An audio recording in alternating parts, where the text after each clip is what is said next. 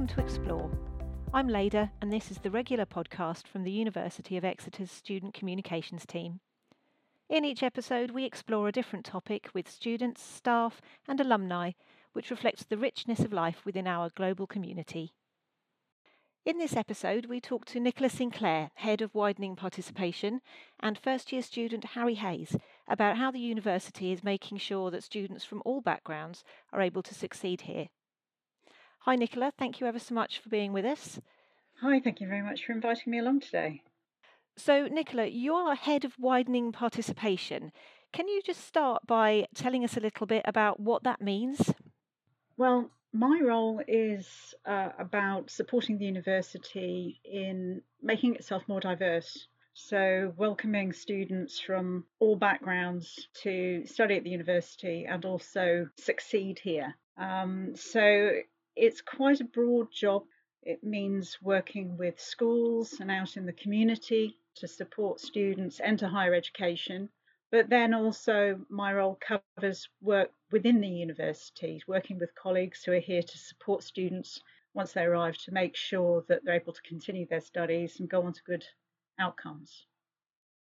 Our work is very much about working with pupils within schools to, I suppose, break down some of the barriers in terms of knowledge, so informing them what their options might be, the role that uh, universities like Exeter might play, but then also uh, working with students to support their journey into higher education, whether that's uh, supporting them in terms of the skills that they might develop, helping them negotiate the application process.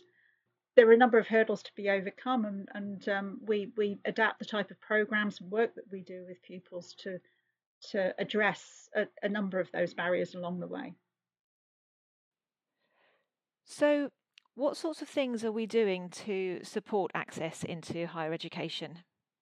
The first thing that we're doing is is working with schools, and we work with uh, schools right across the country as well as within the south um, west um, to provide a range of support. That includes uh, information, advice, and guidance. So we'll go in and speak to students and provide them with information. We'll have our own student ambassadors will will go in and, and, and talk to students about what it's like to be in university and, and the opportunities that that opens up. We also work with specific schools, perhaps because of their demographics, so they might be uh, located in areas of high deprivation, for example, and we may offer particular support for those schools in negotiation with the schools, and that could in, involve um, work to support the curriculum. So we might have our PhD students or academic colleagues uh, running workshops and sessions, um, perhaps related to particular disciplines within the, the, the curriculum. Um, and we also have a, an education partnership scheme where um, we work with very particular schools and um, offer a, a, broader program of support. And that might be working with um, pupils of a range of ages, but also providing continuous professional development and other support for higher education advisors and teachers. We also run a number of fair access programs. Uh, the Exeter Scholars Programme, which is our flagship programme, um, which uh, works with a cohort of students over a period of time, and that may be over a number of years um, to uh, support them in terms of making their choices about their future, whether that's going on to university, learning about university life, and so on. We also work with partners uh, like Realising Opportunities, which is a, a another fair access uh, scheme but run in partnership with uh, other Russell Group institutions or with working with partners such as IntoUniversity, who uh, have a number of centres throughout the country. And they work with local communities and support learners from a, from very young age, from primary upwards, to support them in terms of their academic achievement, but also supporting them in, term, in terms of making choices and, and going on into um, uh, higher education. So, when you talk about fair access, what, what do you mean by that? That means around supporting students who are typically underrepresented in higher education.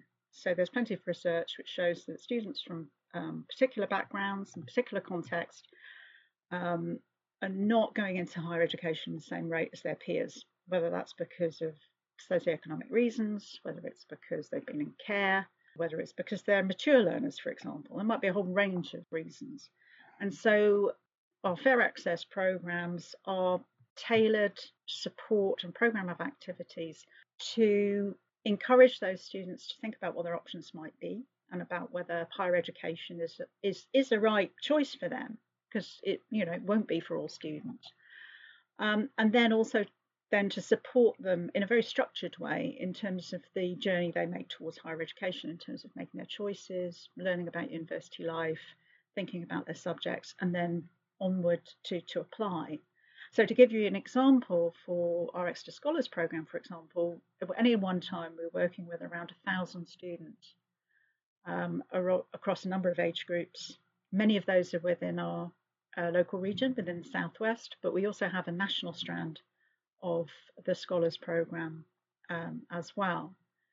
And once those scholars uh, complete their course um, and their program, if they decide that they're going to apply to the University of Exeter, then they also um, are able to benefit from a range of support from receiving a contextual offer, and that's um, essentially us looking at their personal circumstances and um, giving them a, uh, an offer based on, on that basis, which may be a little bit lower than the published offer, um, but also supporting them through uh, the opportunity to gain scholarships, to uh, get paid work inter- um, internships, to uh, receive bespoke employability advice, uh, well-being support, and a range of other uh, practical and pastoral benefits once they're at uni- university, um, to give them every chance essentially to succeed once they're here. So you mentioned contextual offers. Uh, what are they, and and why are they necessary? Yeah, contextual offers um, is a within our admissions policy is we consider the personal context of students when they apply to us when we make them an offer. So if you look in our prospectus and you might see uh, want to join one of our programs and you see the typical offer might be three A's, for example. Now, for some students, achieving those three A's is going to be really, really difficult. And that's not necessarily because they don't have the same talent or potential um, as those students who are achieving the three A's. Part of the reason might be their their their background or their schooling. So, for example, there's plenty of research evidence out there which um, shows that if you um, go to an independent school, for example, um, you have roughly around three times as, as, much spent on your education than if you go to a state school. Um, and also, just by the nature of the school that you go to, with no other factors taken into account at all, then you you are going to get better grades, and that might be my by by one or two grades. So then when you throw in other things like your background, whether your parents have been to higher education, your whether you're you're going to a well-performing school, um, whether you have caring responsibilities. So by the time you throw in all those personal circumstances as well, those are also going to affect the, the grades that you get. So contextual offers are about recognizing that and making an offer which attempts to, to mitigate around that. So recognises your potential and, uh, and and supports you to, to enter the university. That's fabulous. So so sort of accessing higher education isn't just about ability then. There's other challenges, financial barriers, different family situations. What are we doing to help people financially to access the university? Uh, that's a very good question because um, finance can be a barrier for some students. The university offers the access to Exeter Bursary, and that's available for all our home paying undergraduate students whose household incomes are below £25,000 a year. And that's something that the students don't have to apply for. That's awarded automatically on the basis of the information that is shared with the university through the um, student funding bodies. We also have extensive hardship provision. So students who are struggling paying their bills or, or they've encountered um, an unexpected financial situation. They can apply for, for help with that. But we also have um, bursaries to support students with IT provision, for example. So students who might join us don't necessarily um, have a laptop, and um, we have bursary provision for those students as well to enable them to get kitted up so they're they're ready for their studies. And we also have um, other specific support for um, those students who uh, suspect they might have a learning disability and therefore need some help in terms of uh, getting a, a, an assessment. So there's a wide range of, of, financial support out there to, to support students into higher education with University of Exeter, but also to support them once they're here. What is what can a, a student who's perhaps come through a, a Exeter Scholars Scheme, what sort of support might they expect to get when they're with us at, at the University of Exeter? It, it varies depending on circumstances, as you would expect. The university is probably one of the, the, the leading universities in terms of our, our care and support for care leavers, for example. We know that care leavers face all kinds of barriers because of their circumstances, otherwise, they wouldn't have been in care in the first place. Um, that affects their schooling, the support they have available to them. Um, so, getting to university for those students is, is often a massive challenge. Uh, we waive our tuition fees for those students.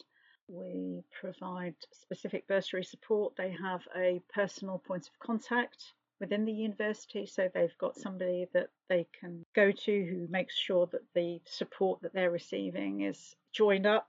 They we have a, a range of support that they can draw down, whether that's internships, employability support, academic skills support, or very importantly, of course, is pastoral support. So that that's one example, I suppose, of a group of students who, who are, receive most support from the university, if you like. Students who've been on our Exeter Scholars programme, they will receive a, a, range of support. Some of that is practical. So once they join us, that might be a voucher to use the supermarket when they come in, or or a travel card, the option to have some practical support to just get them started when they join. We've awarded um, £2 million in, in scholarships through Exeter Scholars over the last three years. And uh, some of that is um, very specific, linked to achievement.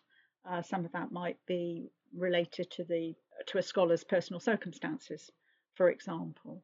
Those uh, scholars will also be able to access a range of specific schemes across the university, which are not just open to them, but may be open to a range of students based on um, eligibility and, and, whether they're particularly underrepresented. So, for example, the university has an excellent paid internship scheme, which is open to students who meet certain uh, widening participation criteria. But uh, the other point I think I'd, I'd, make really is that apart from the specific support available, is that the university's efforts to support all its students but looking through the lens of diversity and inclusion. Because really, if we can get it, you want to be able to get it right to make sure all students are fully supported. That's an ongoing effort. It's not just about, okay, we've got a program, we've ticked that box. It's really about having this embedded in terms of our approach all the way through in terms of the support and the educational provision that we have available.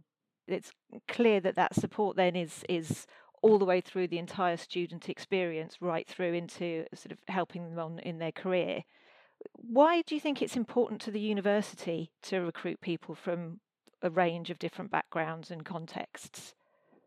It's incredibly important for a number of reasons. Some of those are moral and ethical and learning and educational reasons. Some of them are, are to do with legislation and, and regulation. So, firstly, in terms of diversity in education, really to have a, a rich educational environment, you need a variety of people. You don't want to be hearing the same voices. Diversity benefits education. Uh, and there are plenty of studies that actually shows that the, the you know, educational experience is, is much richer if you have people from a, a variety of backgrounds and experiences to be learning alongside each other. Uh, there's also the, the ethical reason. I mean, the university is absolutely committed to um, equality, diversity, and inclusion. This is really part of an inclusion agenda the range of students who we're supporting and working with are, are, are, not just underrepresented because they might live in a particular postcode, for example, where, where students don't tend to go on to higher education, but it might be because of their ethnicity, it might be because of other protected characteristics. But it's very much part of that whole effort on the part of university to be an inclusive space which welcomes everybody. And then finally, a key point is our is the is the regulatory requirement for higher education institutions to, to exist, to be able to be registered and to be able to operate, then we have to make a commitment to um, access and, and, and participation. Uh, and that's part of our commitment, and we're monitored on our performance and uh, how we're closing gaps, whether that's in terms of uh, access for students, or it might be in terms of how students are, are performing once they're within a university, depending on uh, university context. So there's a whole range of reasons why it's important for us to do it, and, and it really has been um, a big commitment for Exeter for, for a number of years. Thank you, Nicola. We're also joined today by Harry, one of our students who took part in our Exeter Scholars Scheme. Hi, Harry. Thank you so much for joining us. Hi, thank you for having me. So you're a first year nursing student with us at Exeter? Yes, that's correct. So, Harry, did you always know that you wanted to go to university? I did and I didn't. I, I wanted, I liked the idea of going to university. However, I didn't really know if it was ever for me as such. Didn't know whether I'd, you know, fit in, whether I was academically capable of going to university, or if I'd cope with the university lifestyle that you see traditionally. So, how did the Exeter Scholars Scheme help you make that decision? So, the Exeter Scholars Scheme was an amazing opportunity. So, I first got introduced to it on my first day of sixth form, and I knew instantly, actually, that'd be something I'd like to do. Uh, you know, that ex- just to experience a little bit of what university lifestyle might be and what the teaching side would be like. And from that, I got to experience a range of different styles of learning that I'd not been exposed to. So, seminars, lectures, uh, almost a conference style day that we had. Uh, one of the sessions was for, and I really walked away from that knowing I liked that university lifestyle. I liked being able to engage with the academics, not just a teacher and a textbook, but actually the people who would write the textbook could learn the knowledge because they were at the forefront of it. Yeah, that's a really interesting difference, isn't it, between between school and higher education? Yeah, so it's interesting that you that you were able to get an experience of that and know that that would work for you. Yeah. Were there any particular challenges um, that you thought might prevent you from having higher education experience? So I was diagnosed at probably around about the age of 10 with high functioning autism and ADHD, and I was also diagnosed with dyslexia throughout my childhood. So I really have difficulties in certain social situations, especially growing up, uh, less so now as I've got older. And also with the academic side, uh, spelling, grammar, reading through work, understanding uh, literature and what I'm reading is a little bit much of a challenge compared to some other people. I skim read a lot, so I skip words in a sentence and don't always get the right meaning from a piece of text that I'm reading compared to what someone else would who doesn't need to skim read. And since you've joined us on your course, um, how are you finding it? Are, are you getting the support you need from the university? So, yes, yeah, since starting my course, I found that I am able to actually keep up more than I thought I would maybe back when I first looked at the scholars. So, my pieces of academic writing have been good because I take the time and I make sure that I do the uh, the spell checking and the grammar and the reading through the extra little steps that I need to take to ensure that it is a standard I want and leave myself time for it. But if I didn't leave myself that time, it probably wouldn't. The university's been wonderful. They've allowed me to have you know extra time if I need it on coursework. They've allowed they've introduced my LIP, which is like a learning plan, to ensure that markers are aware that the piece of text they're reading it's written by someone with dyslexia or written with someone who needs you know, just those fine. If there are small spelling mistakes, they can't then penalise me for it, whereas they might for certain other students at that level. Okay, so kind of levelling the playing field for you then, really, by um, yeah, by adding in those extra interventions. You've also, I understand, been awarded a scholarship. What difference has that made to your experience here? That has made an amazing difference, and it was a complete shock. I didn't put myself forward for it. I didn't realize that being through the scholars that I would have the opportunity to have a scholarship. I, and I got a random phone call one day just saying, you know, would you like a scholarship in the name of the last vice chancellor? Uh, and I said yes, and that's allowed me to pursue my studies and also, you know, put some money forward towards the extra things I need to make sure I've got the, a laptop that can support the software I need, to make sure that I don't have to worry about working alongside my studies unless I want to, to give me those extra that extra time I need to just slow my work down, slow down my note taking process because one thing I didn't really anticipate was uh, with like our pre-recorded lectures that we have, they might take me, say the session is thirty minutes, it might take me up to two hours to write up the notes for that at the in a pace that's legible and appropriate for me, compared to someone else who could do it in those thirty minutes. That's great then. So just having that that sort of extra funding means that you can really focus on your studies rather than having to um, think too much about other distractions. Yeah. So going back, can you tell me how you first got involved with Exeter Scholars? So, like, so on the, I can actually remember the day. It was quite a really nice sunny day in September. They came into my sixth form on the first day of term when I was starting my A levels. So, you know, you're starting your A levels. You're talking about all these new different ways of learning, and also you're starting to be introduced to the idea that at the end of these two years, you're either going to have to go off into the world and find a job, or you're going to have to find a university place to go to. And didn't really know what to wanted to do hundred percent. And a lady came in from the Exeter University and was talking about uh, this opportunity of scholars to come into the university to, if you were eligible, to have opportunity to experience being in one of the departments and just learn from the academics and the PhD students and even the other university students to see whether or not university life was for you or not. So at that time, did you get to come and visit the university and sit in on lectures and, and get the full experience? What what did that involve for you? To begin with, it was like a, a this uh, one day on a, on a Saturday where you came in and you got told a bit a full about the program, and you also got to meet the other people who've been accepted onto your strand and I was with the business school for it in the economics department because it was a subject I'd never uh, uh, experienced before, and I just wanted to learn a bit more about it. You know, I liked that kind of I, the fact they used maths and social sciences together, and really got to meet some of the lecturers. And then I got sessions where I was in a seminar style environment where we were going through problems and learning the basics of economic theory, and others where we were talking with I had a day with a PhD researcher who was looking into behavioral economics, and they talked us through what that actually was, how we think, why we do decision making, something that even really interests me now as a nurse because quite a lot of what I look at is why does someone make the decision about their care or about their health that they have, and you can really see the interdisciplinary style when you've looked at lots of different subjects that way.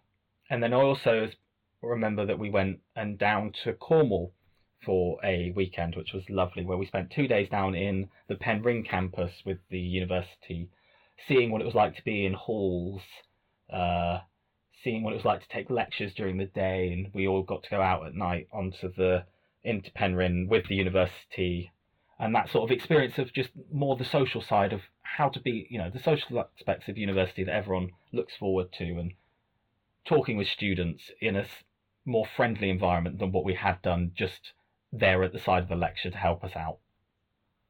So, how would you say this the Exeter Scholar Scheme has sort of changed your perception of the university experience?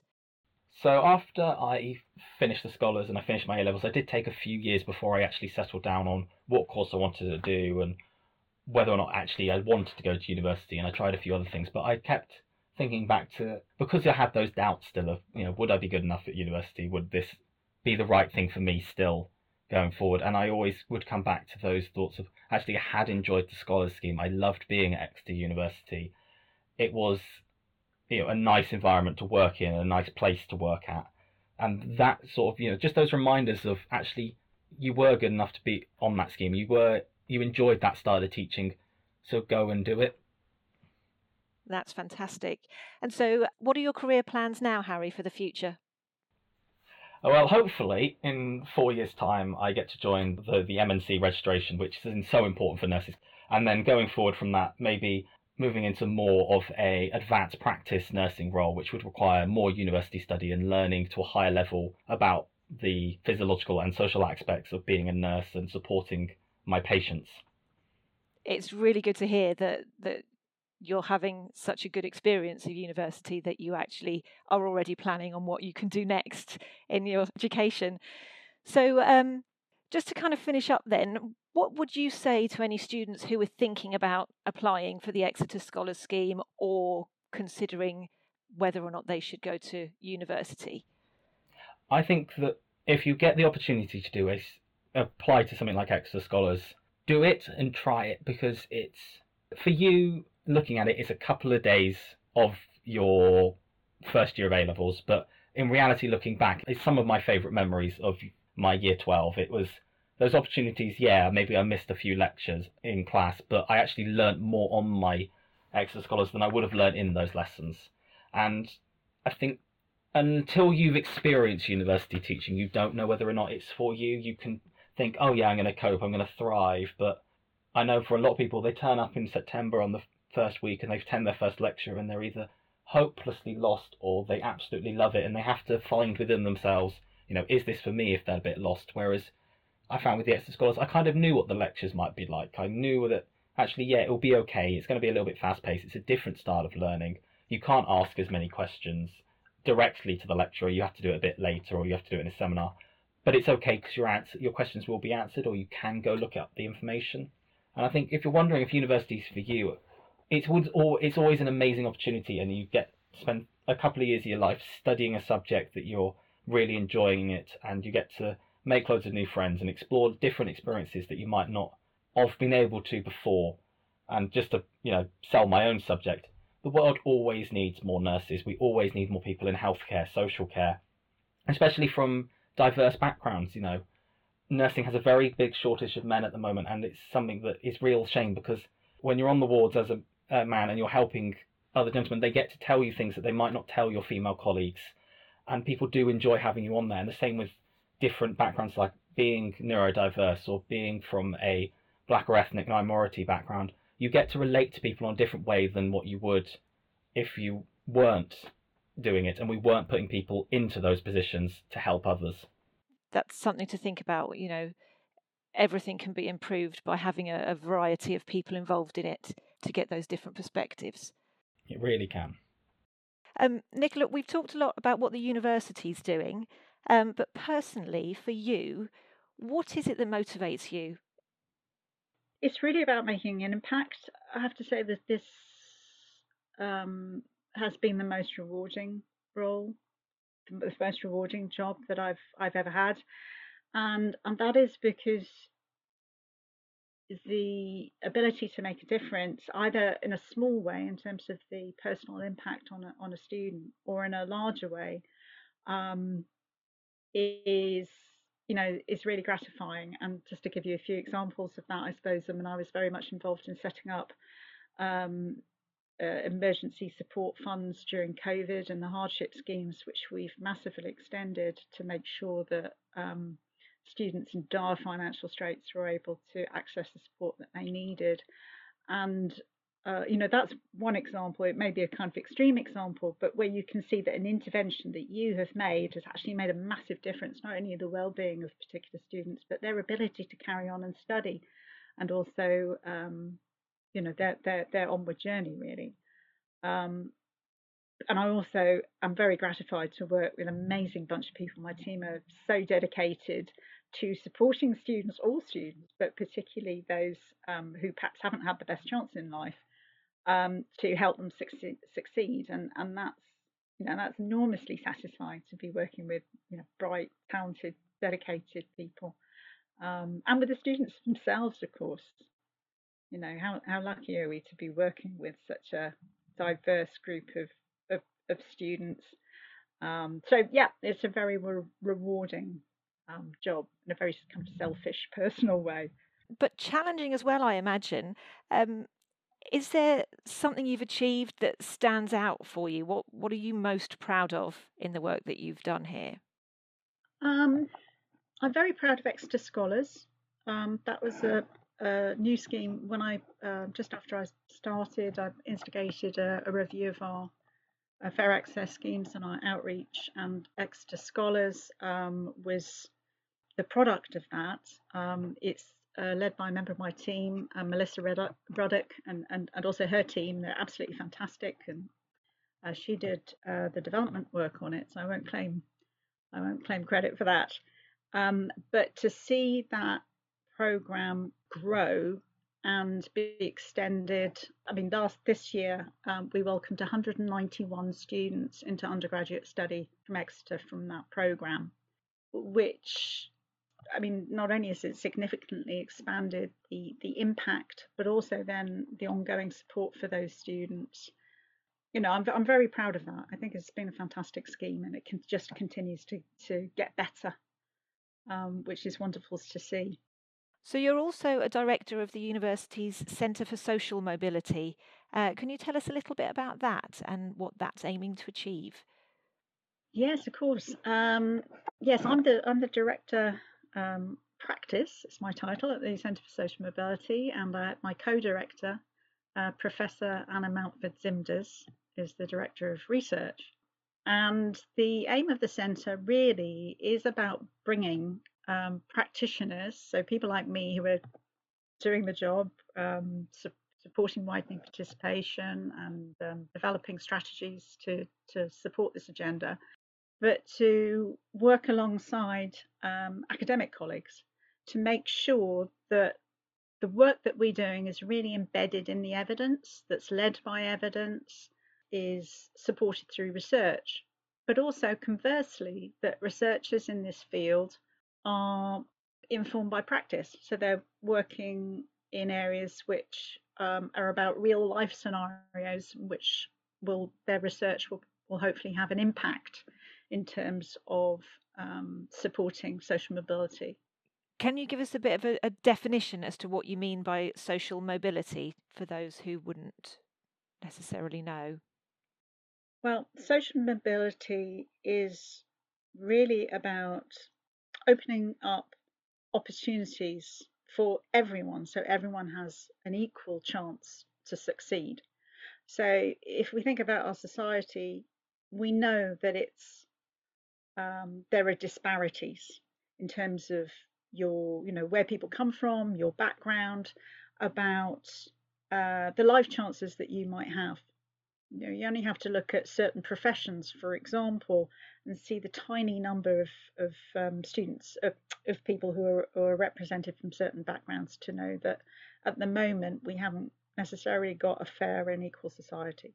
So social mobility is very much about understanding the, the causes of those disparities and uh, working on solutions to help um, create a more fair and just and equal society. So a small ambition, really.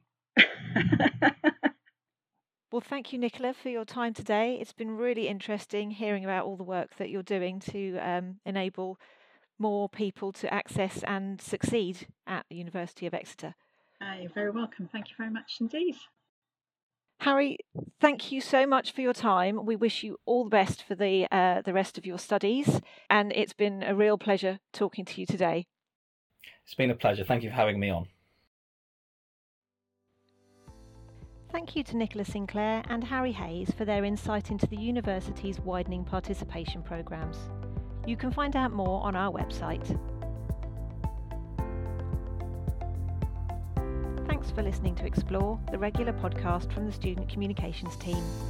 You can find more podcasts reflecting life at the University of Exeter by searching for Explore on your preferred podcast provider. You'll also be able to follow or subscribe for future episodes.